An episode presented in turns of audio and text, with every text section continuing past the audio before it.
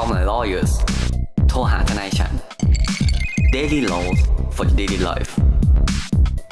รายการพอดแคสต์ที่จะมาชวนคุณคุยเรื่องกฎหมาย เหมือนคุณนั่งคุยกับเพื่อนทนายของคุณเองครับ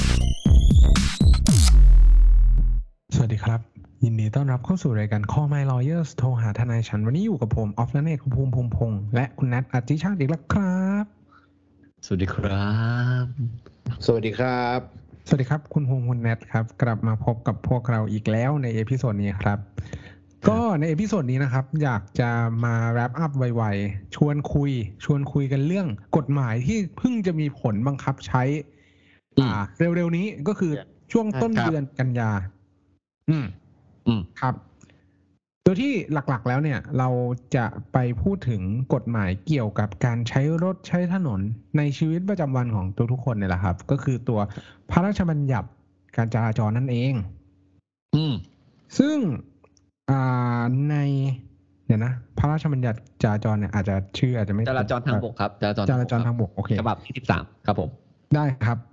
คือตัวพรบเนี้ยจริงๆ แล้วมันเป็นเอ่อเกณฑ์ในการใช้รถใช้ถนนนั่นแหละ ก็จะมากำหนดวิธีการร่วมกัน เป็นกฎเกณฑ์ว่าแต่ละท่านเนี่ยต้องขับรถเป็นไปตามช่องทางเดินรถนู่นนี่นั่นยังไงบ้าง แล้วถ้าไม่ปฏิบัติอืมตามกฎจราจร จะต้องมีความรับผิดตามกฎหมายอย่างไรบ้าง ซึ่งในครับอ่า ในในในในกฎหมายฉบับใหม่ของที่มีผลบังคับใช้เนี่ยครับ ก็ต้องบอกว่าในอ่าตัวเนื้อกฎหมายที่มีการพัฒนาเอ่อที่มีการอ่าบังคับใช้เนี่ย ก็ต้องบอกเลยว่าเป็นการเพิ่มโทษซะเป็นส่วนใหญ่ เป็นการเพิ่มกำหนดโทษที่มีอยู่เดิม หรือที่อาจจะไม่ครอบคลุมอ่าไม่ทันยุคทันสมัยแบบเหมือน เหมือนก่อนก็พัฒนามีการอัปเกรดให้มันครอบคลุมมากยิ่งขึ้น โดยที่ตัวครับผมกฎหมายฉบับเนี้ยนะครับ ก็จะเน้นไปที่การกระทำความผิดเกี่ยวกับการใช้รถใช้ถนนนั่นแหละ ครับ เอ่ออันนี้ลองลองยกตัวอย่างไหมครับ คุณภูมิว่าท้ายที่สุดแล้วเนี่ยเอ่อมันมีอะไรที่น่าสนใจในในในในตัวกฎหมายนี้บ้างก็ผมจะต้องพูดถึงสายปาร์ตี้ทั้งหลายเลยนะครับ ผมคนที่อ่าชอบดื่มนะครับ อ่า ก็คือมีการ การกินแอลกอฮอล์อะไรอย่างเงี้ยเนาะที่ผ่านมาคุณก็จะเคยเห็นนะครับ ว่าการดื่มแล้วขับเนี่ยโดนเป่าครั้งแรกไม่เป็นไร ส่วนใหญ่ศาลจะลงว่าอ่าให้แบบเป็นโทษปรับเนาะแล้วก็ไปบำเพ็ญประโยชน์อะไรกันว่าไปนะคครัรับบแต่ครั้งที่สองเนี่ย ก็หลาย ๆ คนก็อาจจะมีการอ่าอาจจะมีโทษปรับหรือติดคุกนิดนึงอ่ามากขึ้นอะไรอย่างนี้นะครับ ซึ่งตั้งแต่มีการแก้กฎหมายจราจรที่ผ่านมาเนี่ยครับผมเขาได้แก้เป็นบทเด็ดขาดเลย ว่ามีสองเลเวลอ่า ครับ คือสมมติวันนี้ใช่ไหมฮะถ้าคุณขับรถไปปุ๊บคุณเจอ อ่า คุณตำรวจ แล้วคุณตำรวจบอกให้เป่า แล้วคุณแบบแล้วเกินห้าสิบมิลลิกรัม ต่อการเป่าหนึ่งรอบ อ่า ครับคราวนี้สิ่งที่คุณต้องโดนนะฮะจากการทำความผิดนะครับ ก็คือดื่มแอลกอฮอล์คือเมาแล้วขับเนี่ยนะฮะปัจจุบันเนี่ยก็คือจำคุกไม่เกินหนึ่งปี และปรับไม่เกินห้าพันถึงสองหมื่นเยอะใช่ไหมครับ แต่เรื่องเนี้ยครับ ผมก็อันนี้คือแค่ครั้งแรกครั้งเดียวอืมอ่า ปัจจุบันเนี่ยพรบจราจรเนี่ยครับได้เพิ่มมาแล้วว่าเฮ้ยถ้าสมมติคุณทำผิดอีกครั้งหนึ่งภายในสองปี คุณแบบเมาแล้วขับไงไม่เข็ดนะครับก็คือขับรถต่อไปแล้วเมาแล้วขับอีกอ่าคราวนี้ แล้วก็เจอคุณตำรวจเป่าปุ๊บเหมือนเดิมออกมาเกินห้าสิบมิลลิกรัมนะครับคราวนี้เขาจะบอกว่าเขาจะเพิ่มโทษให้คุณแล้ว คือคุณจะจากจำคุกหนึ่งปีใช่ไหมครับไม่เกินหนึ่งปี จะเป็นจำคุกไม่เกินสองปี อ่า จากโทษปรับเดิมที่ห้าพันถึงสองหมื่น ก็กลายเป็นห้าหมื่นถึงหนึ่งแสนเลยนะคุณออฟคุณแนทอืม เออครับซึ่งมันไม่ใช่พอยต์สำคัญแค่นั้นครับผม ตอนแรกเมื่อกี้ผมบอกว่า ตอนปีครั้งแรกใช่ไหมคืออ่าจำคุกไม่เกินหนึ่งปี หรือปรับไม่เกินเท่าไหร่ก็ว่าไป แต่เมื่อเป็นครั้งที่สองเนี่ยครับเขาบอกว่าต้องลงโทษจำคุกและปรับด้วยกันเสมอ อืมอ่าอืมอืมก็แปลว่าว่าถ้าคุณสมมติคุณเมาแล้วขับครั้งที่สองเนี่ยภายในสองปีอะคุณติดคุกแน่ๆครับ ครับ ยังไงคุณต้องโดนติดคุกกับโดนปรับแน่ๆเว้นแต่ว่าคุณเป็นเด็กอายุต่ำกว่าสิบแปดอืม อืม ถ้าคุณเป็นเด็กอายุต่ำกว่าสิบแปดอะเขาก็ศาลก็จะอนุญาตให้คุณแบบอาจจะเป็นโทษปรับหรือจำคุกอะไรก็ว่าไปนะครับ ผม แต่ผมจะบอกก่อนว่า ถ้ามีเรื่องเด็กอายุต่ำสิบแปดโดนเรื่องเป่าพอเมาแล้วขับเนี้ยหรือไปซ่องสุมอะไรเงี้ยก็ผู้ปกครองจะซวยนะฮะผู้ปกครองต้องติดคุกด้วย ถ้าผมจะให้ผิดน่าจะประกาศคอสชเราเคยทำกันสมัยก่อนไม่แน่ใจว่ายกเลิกแล้วหรือยังแต่คิดว่ายังนะครับ ครับ ผมในในตรงนั้น นะครับ ซึ่งนอกจากเรื่องเมาแล้วขับเนี่ยอะเราไปต่อเลย เราไปต่อพวกแบบเอ็กซ์ตรีมแล้วกัน คุณออฟคุณแนทเนี่ยเคยเห็นเขาแข่งรถอะตาครัมบตามท้องถนนอะไรเงี้ยเอออืมผมมาเคยขับรถตอนกลางคืนไปขับไปตาม อ่า ที่พื้นที่โล่งแล้วกันที่เขาแบบเป็นถนนสี่เลนอะไรอย่างเงี้ย ผมก็เคยเจอแบบคล้ายๆอ่าอ่าวัยรุ่นอย่างเงี้ยครับผมก็คือขับมอเตอร์ไซค์แบบจอดข้างทางเลยเว้ยแล้วก็แข่งรถกัน เออก็คือเหมือนปิดถนนแข่งรถกันอะไรเงี้ยนะครับ ครับ ซึ่งเมื่อก่อนเนี่ยก็จะมีที่ผมบอกครับประกาศคอสชเมื่อกี้ที่บอกว่ามีความผิดใช่ไหมครับ แต่ปัจจุบันเนี่ยเขาก็กำหนดลงเลยว่าถ้าแข่งรถบนท้องถนนเนี่ยความเร็วเท่าไหร่เกินกว่าที่กำหนดเนี่ยก็มีโทษปรับ อ่า ซึ่งความจริงของมันเนี่ยครับผมมันไม่ใช่แค่เรื่องของการที่มีโทษปรับกับการแข่งรถเท่านั้น มันรวมถึงคนที่แต่งรถให้ด้วยนะ อืม เออน่าสนใจมัคือถ้าสมมติว่าอูไหนเนี่ยมีอูของตัวเองใช่ไหมถ้าคุณออฟคุณนัทเคยดูแบบ Fast and Furious มันก็มีอูของดอม ถูกไหมที่แม่งแต่งรถให้คนแข่งในโตหรือในโตเกียวดีสิ่างเงี้ยที่แต่งรถให้แบบ เอาว่าที่ดีเคอะไอชอนเนี่ยไปขับรถอย่างเงี้ย เอออมพวกเนี้ยแต่งรถอะเขาก็ถือด้วยนะ ถ้าคุณแต่งรถแล้วคุณมีสติกเกอร์ประจำร้านอะติดอยู่ที่รถพวกนั้นอะ เออ แล้วแบบคุณก็จะโดนแบบโทษพวกเนี้ยด้วย คือสองในสามของการแข่งรถ เออ คือถ้าถามผมนะน่าสนใจผมผมมองที่สองพอยนี้ครับ เป็นหลักครับอ่าครับ ซึ่งจริง ๆ แล้วอันซึ่นี้งผิดนิดนึงอ่าดอมเนี่ยไม่ได้มีอูอืมแต่ดอมอะแต่งรถด้วยตัวเอเป็นงนักแข่งใช่เออหรอหนักผมละผมไม่เห็นใช่ภาคแรกแม่งแบบ แต่ดอมเขาสามารถยกเครื่องยนต์ได้ด้วยมือเดียวนะ อันเนี้ยคือผมแบบสุดยอดมากอะที่ที่เขาจะปล่อยเครื่องแล้วอื้อหือ เก่งแล้วก็ถือโซ่เอาไว้แบบมัด ยกเครื่องยนต์เอาไว้อะกูแบบโอ้โหคุณออฟโคตรโหดแล้วคุณเนี้ยจะเอาอะไร ถ้าไม่อ่าเผื่อใครไม่รู้ไอ้ spoil spoil เลยนะครับ ดอม ถือโซ่ ดึงทีเดียวหลังคาถล่มเหล็กหล่นเต็มอ่าผมรู้สึกแบบโอ้ขี่ไปนอกโลกได้แล้วอะตอนเนี้ย อ่าอืมนะครับ ก็ก็สนุกถือว่าซึ่งดูนอกจากดูสดูองแบบสนุกดี อ่านอกจากสองเรื่องที่ผ่านมาเนี่ยคุณออฟคุณนัทมีประเด็นอะไรเพิ่มไหมเกี่ยวกับโทรศัพท์ไหมโทรศัพท์เอ่อเดี๋ยวก็ขอก่อนก่อนที่จะไปโทรศัพท์ผมแวะมาเรื่องเมาแล้วขับนิดหนึ่งครับ คือเอ่อในในพรบฉบับเนี้ยมันได้มีการเพิ่มอ่าโทษสำหรับกรณีที่คุณเมาแล้วขับ แต่ว่าดันคุณดันไม่ใช่คนขับธรรมดา คุณเป็นคนขับรถอ่าสาธารณะ เออหมายความว่าอ่าคุณขับรถรับจ้างอะไรพวกเนี้ย ที่มันไป ที่มันอาจจะส่งผลกระทบให้กับประชาชนคนอื่น ๆ ที่มันเดือดร้อนอะ ครับ คุณขับรถสาธารณะเนี่ยไม่ได้หมายถึงว่าคนที่ขับรถแล้วแบบเปลี่ยนคนนั่งข้าง ๆ ไปเรื่อยๆอย่างนี้ไม่นับใช่ไหมไม่ใช่อัไม่นใช่นั้นยังอันนี้เป็นเรื่องส่วนตัวถูกอันไหมนั้นอันนั้นรถส่วนตัวก็คือแต่ว่าแค่เปลี่ยนคนนั่ง เออ เออ ก็แค่เปลี่ยนคนนั่งข้างๆไปเรื่อยๆอะไรอย่างนี้ อะก็คือถ้าเป็นรถสาธารณะ พวก อ่ารถแท็กซี่อืมรถอ่าเมล์ใช่ไหมครับรถประจำทาง ครับ รถไฟไหมรถไฟไม่นับ รถไฟเป็นไม่ไม่อยู่ในทางบกถูกปะแล้วถ้าสมมุติว่าเป็นแกร็บอะไลน์แท็กซี่อะไรอย่างเงี้ยโอ้โหนับปะคุณภูมิก็ยกตัวอย่างซะยากเลย เรื่องแบบ เรื่องอ่าแท็กซี่อะไรอย่างนี้ก็ก็ตอนนี้ก็ยังแบบเหมือน เหมือนยังยังอยู่ในอยู่ในความแบบเขาเรียกว่าไงเดียมันก็ต้องมันก็ต้องเป็นเป็นการโดยสารนั่นแหละ ใช่ มันก็มันก็ต้องตีความเข้าแบบนี้แหละ คือก็คือคือก็ต้องบอกว่าโทษเนี้ยมันครับเพิ่มเพื่อที่จะเหมือนให้ความคุ้มครองกับอ่าผู้โดยสารเนาะสำหรับการใช้บริการเราไม่มีทางรู้หรอกว่าเอ่อคนขับรถประจำทางหรือว่าคนขับรถโดยสารพวกเนี้ยเขามีอาการเมาหรือไม่เมายังไง และอีกอย่างที่ครับอยากจะเน้นย้ำในในส่วนของเรื่องการเมาแล้วขับเนี่ย ว่าการเมาแล้วขับเนี่ย ในทุก ๆ กรณีแล้วกัน ไม่ว่าคุณจะกินไปแค่สองแก้วแล้วบอกไม่เมาอะแต่เป่าแอลกอฮอล์ขึ้นอะอ่าเออ มันมันเนี่ย จะถูกสันนิษฐานตามกฎหมาย ว่าเป็นการกระทำโดยประมาท เพราะคุณฝ่าครับฝืนกฎหมายอยู่แล้ว คุณขับเออรถไปแบบเนี้ย คุณโดนแค่เมาแล้วขับ แต่ว่าไม่ได้หมายความว่า ถ้าวันหนึ่งคุณดันแจ็คพอตว่าคุณเมาแล้วคุณแบบเหมือนทำให้เกิดความเดือดร้อนกับคนอื่นน่ะ ไอตัวบทกฎหมายเกี่ยวกับความรับผิดทางอาญาจากประมวลกฎหมายอาญาเรื่องกระทำการประมาทเอ่อการทำความผิดโดยประมาทเนี่ยมันก็จะวิ่งกลับเข้ามาแบบในในเรื่องราวแบบเนี้ย ซึ่งโทษเนี่ยมันอาจจะหนักกว่าตามพรบเอ่อจราจรทางบกอีก ถ้ามันมีเหตุร้ายเหตุอะไรเกิดขึ้นใช่ไหมครับ ใช่ใช่ใช่อะคุณคุณออฟคุณนัทผมผมถามเรื่องหนึ่งครับ คุณออฟคุณนัทเนี่ยอันนี้ไม่เกี่ยวกับกฎหมายนะอันอันนี้คำถามส่วนตัว คุณออฟคุณนัทอะเคยได้ยินความเชื่อ ที่เกี่ยวกับการกินเหล้าแล้วแบบขับแล้วเป่าไม่ขึ้นบ้างไหมแบบมีมีมีอะไรบ้างไหมที่แบบเคยเคยเคยได้ยินมา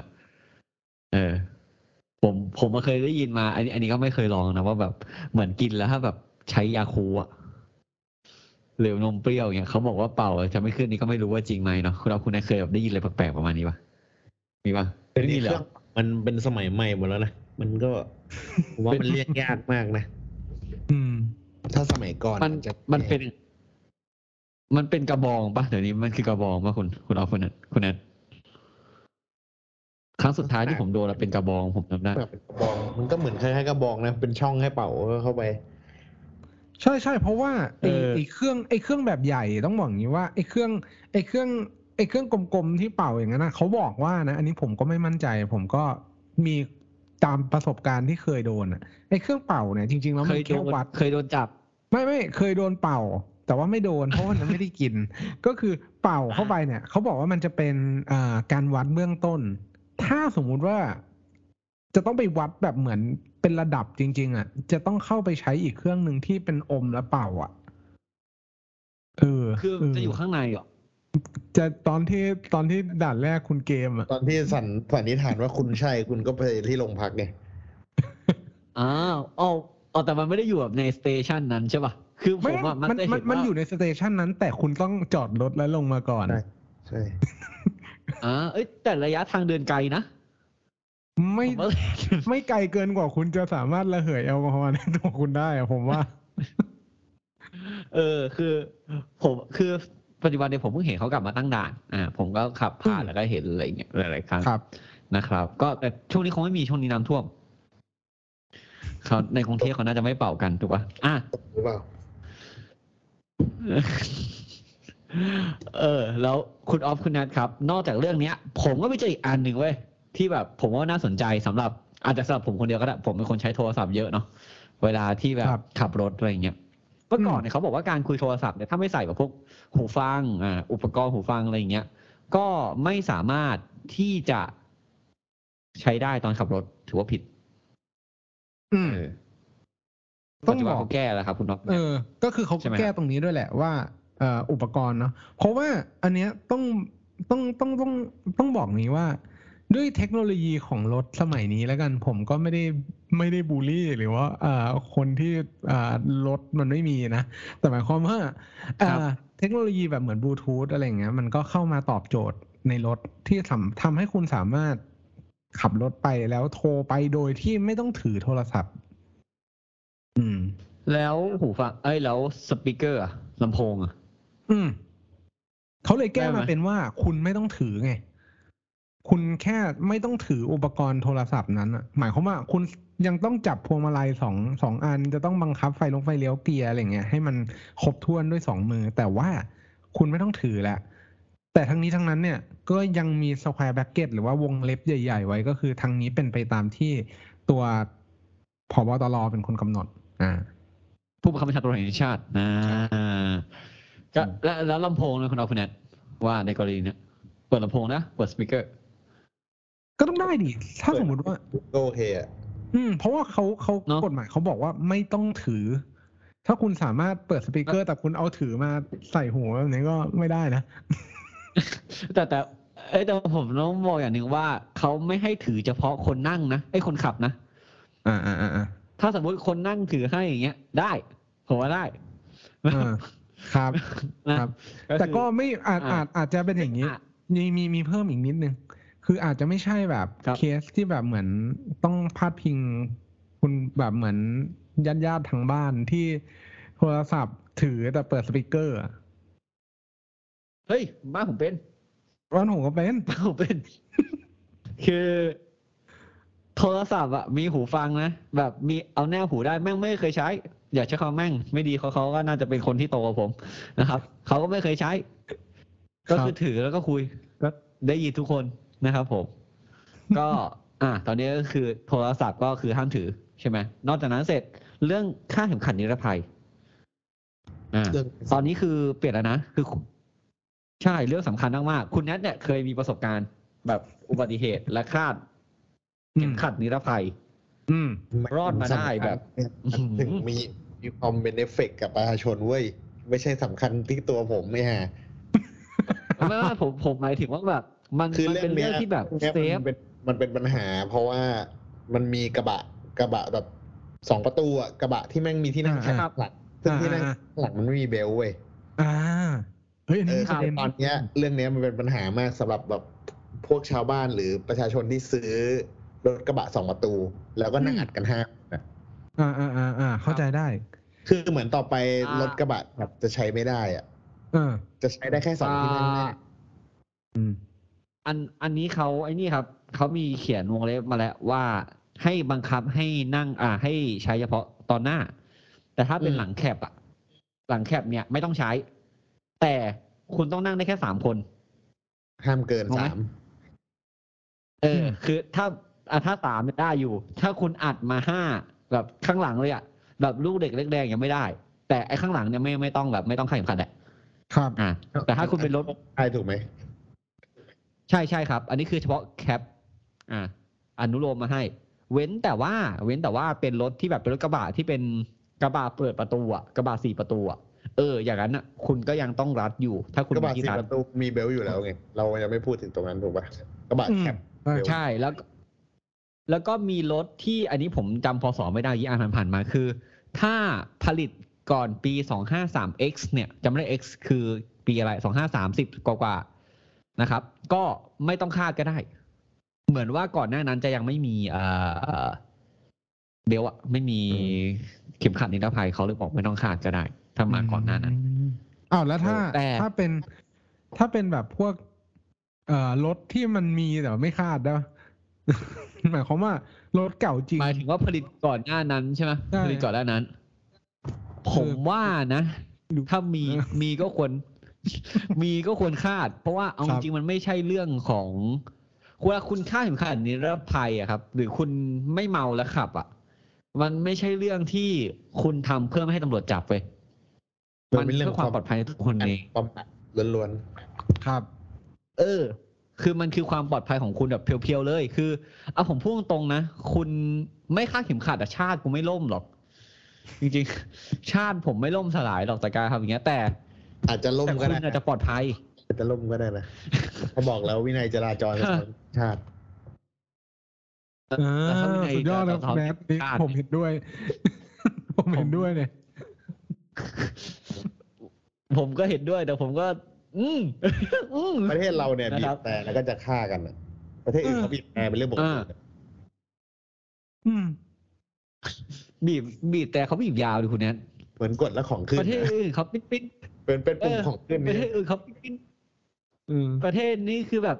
ปี๊ดนี่ผมแบบเฮียเดือดมากๆนะครับ อะคือเมื่อกี้ก็ไปแล้วสองอย่างอีกอันหนึงเมื่อกี้ผมเพิ่งเจออีกประเด็นเรื่อง car seat ครับ อืม car seat อ่าเนี่ย ผมว่ามันกฎหมายบังคับมันดีเว้ยอืมคือมันดีอยู่แล้วแหละ car seat เป็นสิ่งที่ปลอดภัย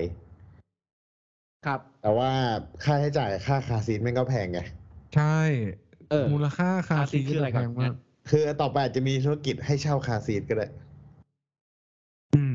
แต่ผมกำลังคิดว่าอ่าแล้วถ้าเราไปขนส่งมวลชนอย่างเช่นแบบแท็กซี่ Grab อย่างเงี้ยเราต้องหิ้ว car seat ไปด้วยไหมถ้าลูกเราอายุน้อยกว่าหกขวบอะอืมนั่นดิใช่ ผมคิดว่าน่าจะไม่ถ้าต้องหิ้วไป หรือว่ามันจะมีกฎหมายอนุโลมอีกเอาผมรอไม่อยู่แน่ใจว่า เออ ผมไม่แน่ใจว่าแบบ หรือว่ามันมีแบบ บังสมคับประวัติสมมติว่าคุณแบบในกันเนาะคุณไปเที่ยวต่างประเทศมาลงเครื่องที่สนามบินอย่างเงี้ยนั่งแท็กซี่สนามบินอย่างเงี้ยไอ้ครับเหี้ย car seat ไม่มีให้ลูกอะทำไงอะ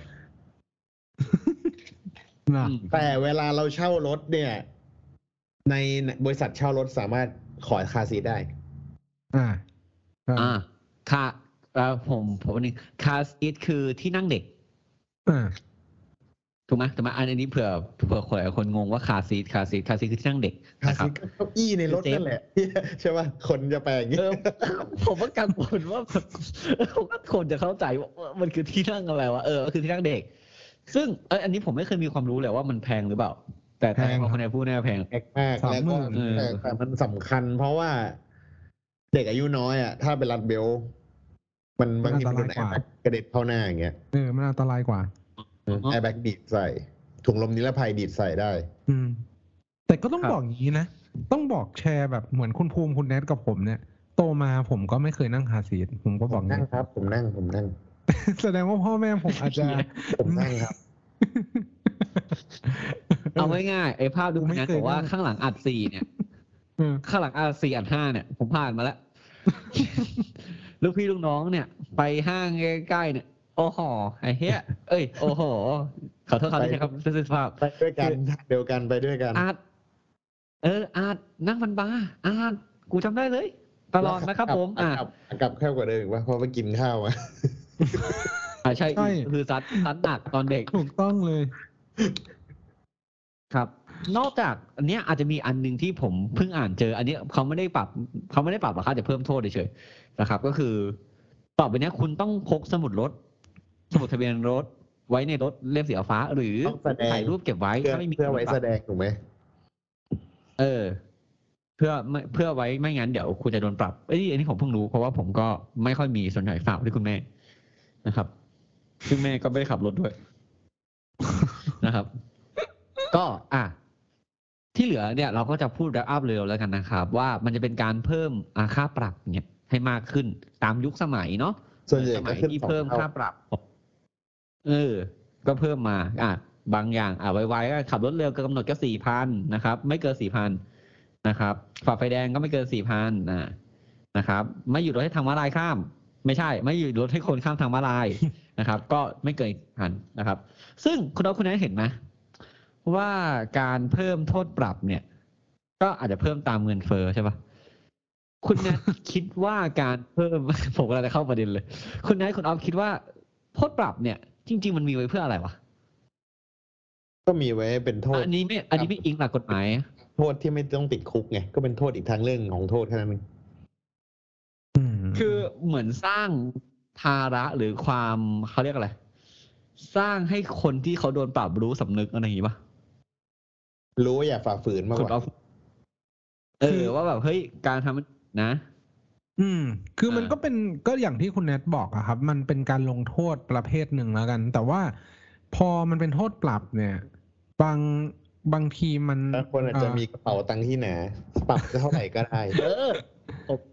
ผมจะมาประเด็นนี้แหละคุณนัทคือคือคือผมผมคิดว่าอย่างนี้นะ ผมผมอาจจะไปเปรียบเทียบกับกฎหมายอื่น ๆ ที่มันเกี่ยวข้องกับระบบเศรษฐกิจอะคือถ้าสมมุติว่ามันกินเป็นโทษที่มากำหนดหรือว่าใช้บังคับกับพวก การกระทำความผิดเกี่ยวกับการประกอบธุรกิจอะคุณลองสังเกตดูดิว่าโทษปรับมันแพงมาก เพราะว่าคนที่จะโดนปรับเนี่ย มันมุ่งปรับผู้ประกอบการหรือว่าผู้ที่เอ่อสามารถเหมือนเขาเรียกว่าไงมีความสามารถที่จะจ่าย แต่จริง ๆ แล้วไม่ได้อยากจะไม่ได้อยากที่จะอ่ากระทำความผิดหรอกแต่อาจจะพลาด อาจจะไม่ปฏิบัติตามกฎหมายใดๆก็เอาอ่า เอาหลักเกณฑ์เนี้ยเข้ามาจับแทนโทษจำคุก แล้วมันก็จะมีโทษที่ค่อนข้างที่จะสูง แต่ว่ามาในกรณีที่มันอาพรบจราจรทางบกเนี่ยที่มันบังคับใช้ไปที่ตัวบุคคลที่เป็นประชาชนอย่างเงี้ยโทษปรับก็เป็นอาเกณฑ์หรือว่าเป็นวิธีแบบหนึ่งที่จะทำให้คนเนี่ยรู้สึกเกรงกลัว เขาอาจจะรู้สึกว่าเฮ้ยดูดิต่างประเทศอะโทษปรับแพงมากเลยนะ คนปฏิบัติกันเต็มเลยโวยจริงๆนะเว้ย เป็นใช่มากแบบแบบบางคนแบบเขาหาเงินมายากอะอืมงานแบบได้รายวันอืมอย่างเงี้ยเขาอืมไม่อยากปรับอยู่แล้ว ใช่ เพราะว่าเนี่ยถ้าลองคืดูอว่าสองพันสองพันหรือว่าสี่พันบาทเนี่ยที่มันเพิ่มขึ้นไปเนี่ย ลองคิดดูว่าถ้าสมมุติว่าประกอบอาชีพได้วันหนึ่งไม่ถึงนี่จ่ายค่าปรับนี่หมดแล้วนะ เยอะนะเว้ย เออ มันเยอะนะ มันสูงนะ เนี่ย มันคือผมผมมามองในมุมนี้เหมือนครับ ผมเลยคิดว่า แล้วโทษปรับที่มัน fix ตามจำนวนมันแฟร์กับทุกคนเหรอครับไปหมดเลยว่าแหมเขาเข้าใจปะเข้าใจปะเข้าเข้าใจมองผมป่ะเพราะว่าอะสมมติว่าผมเข้าใจเป็นครับสมมติโทษปรับสี่พันเนี่ย ถูกปรับกับคนที่มีรายได้วันนั้นสองพันบาทอะไรอย่างเงี้ยอืมโอ้โหทำงานกี่อะถูกไหมกับบางกรณีที่แบบเขาทำงานชั่วโมงแล้วแบบสี่พัน อะไรอย่างเงี้ยไม่ได้เออผิดผมก็ที่เลยรู้สึกว่าเอ้ย มันผิดที่มันผิดที่มึงและไอ้เหี้ยผิดที่คนที่ทำผิดมึงเนี่ยออกปะคือความต่างของเออเออความผิดมันไม่ได้ผิดที่ตัวกฎหมายเว้ย เออ คือคือผเขามก็เลยอาชวนคุยเล่นครับ อ่า คือผมว่ามีความรู้สึกว่าเจตนารมณ์ของการเพิ่มโทษปรับจริง ๆ เนี่ย ก็คือหนึ่งทำให้มันเข็ดหลาบเกิดขึ้น คนก็จะระวัง ว่าคุณมีรายได้มาก คุณโดนปรับมาก มึงก็ไม่ยอมกันอีกอะไอ้พวกมีรายได้มากอะ ถูกไหมเออ คือปรับตามยี่ห้อรถคือผมว่าอะไรอย่างเงี้ย ไม่ได้นะ ไม่ได้คือคือผมอะก็คิดว่าเชี่ยการผมเข้าใจว่าการเพิ่มโทษปรับเนี่ยคือทำให้คนเข็ดหลาบถูกป่ะเพื่อสร้างแบบจุดเหมือนจุดประสงค์เป็นเป็นบทลงโทษดีกว่า เป็นบทลงโทษให้เขารู้สึกว่าเฮ้ยฉันไม่อยากทำเลย อะไรอย่างเงี้ย อะแต่ถ้าสมมุติว่าแบบค่าปรับแม็กซิมัมของมันเลยอะแบบแม็กซิมัมของมันแล้วเขาจ่ายไหวอะอ๋อ นี่ฉันขับรถเร็วเท่านี้ฉันโดนปรับ ฉันจ่ายเต็มยอดก็ได้ ขอฉันขับรถเร็วหน่อยแล้วกัน อยากลองรถ อย่างเงี้ย อันนี้ผมก็เคยเจอ ผมเอ้ยผก็มเคยเจอเข้าใจว่าคือ มีคนเคยบอกผเอมอแบแล้วบก็นี้เหมือนกันว่าหนึ่งด่านยาวๆ ข้ามจังหวัดเลย อันนี้ก็ก็ไม่เป็นไรก็โดนแล้วก็เต็มที่อะไรอย่างเงี้ยเออก็ก็เอออะเราก็ลองเราก็ลองคิดท่านผู้ฟังก็ลองคิดดูแล้วกันนะครับว่าว่าโทษปรับในสำหรับท่านผู้ฟังมันมันแฟร์หรือเปล่า นะครับแต่จะบอกถึงผมจะบอกว่าโทษปรับมันอาจจะไม่แฟร์สำหรับทุกคนถูกป่ะแต่ถ้าเป็นโทษจำคุกอย่างเงี้ย มันก็เกินไปถูกไหมเหมือนกูขับรถเร็วมาติดคุกเลยเหรอเมื่อกูติดคุกไปเลยมันก็ไม่ใช่ถูกไหมครับ เออ อ่าทีนี้ท่านผู้ฟังก็รู้แล้วครับผมว่าโทษปรับเนี่ยนะฮะมันก็เพิ่มขึ้น ใช่ไหมครับ ผม ก็ใช้รถใช้ถนน คุณจะเป็นคนขับ อ่าเขาไม่มีรอเรือ คุณจะเป็นคนขับ คุณจะเป็นคนนั่งนะครับ คุณก็ ดูให้ดีแล้วกันนะว่าคุณทำตามกฎระเบียบหรือเปล่านะครับ วันนี้อาจจะเป็นเนื้อหาแน่นๆนิดนึงคนอาจจะรู้สึกมันน่าเบื่อ แต่เราว่าเราอยากอัปเดตทุกคนนะเพราะเราเชื่อว่าหลาย ๆ คนต้องเดินทางใช้รถใช้ถนนทุกวัน ไม่ว่าจะในฐานะอะไรก็ตามนะครับ ก็ เชิญคุณอ๊อฟครับ ก็หวังเป็นอย่างยิ่งว่าท่านผู้ฟังทุกท่านจะสนุกไปกับพวกเราใน episode นี้ หากท่านผู้ฟังท่านใดมีข้อสงสัยข้อเสนอแนะ สามารถติชมฝากหาพวกเรา Call My Lawyers ได้ที่เพจ Facebook YouTube หรือช่องทางที่ท่านรับฟังอยู่ในขณะนี้ครับสำหรับวันนี้ต้องขอลาไปก่อน สวัสดีครับ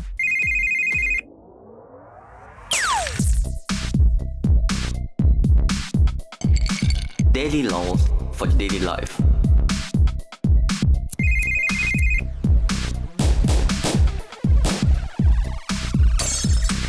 Daily laws for daily life.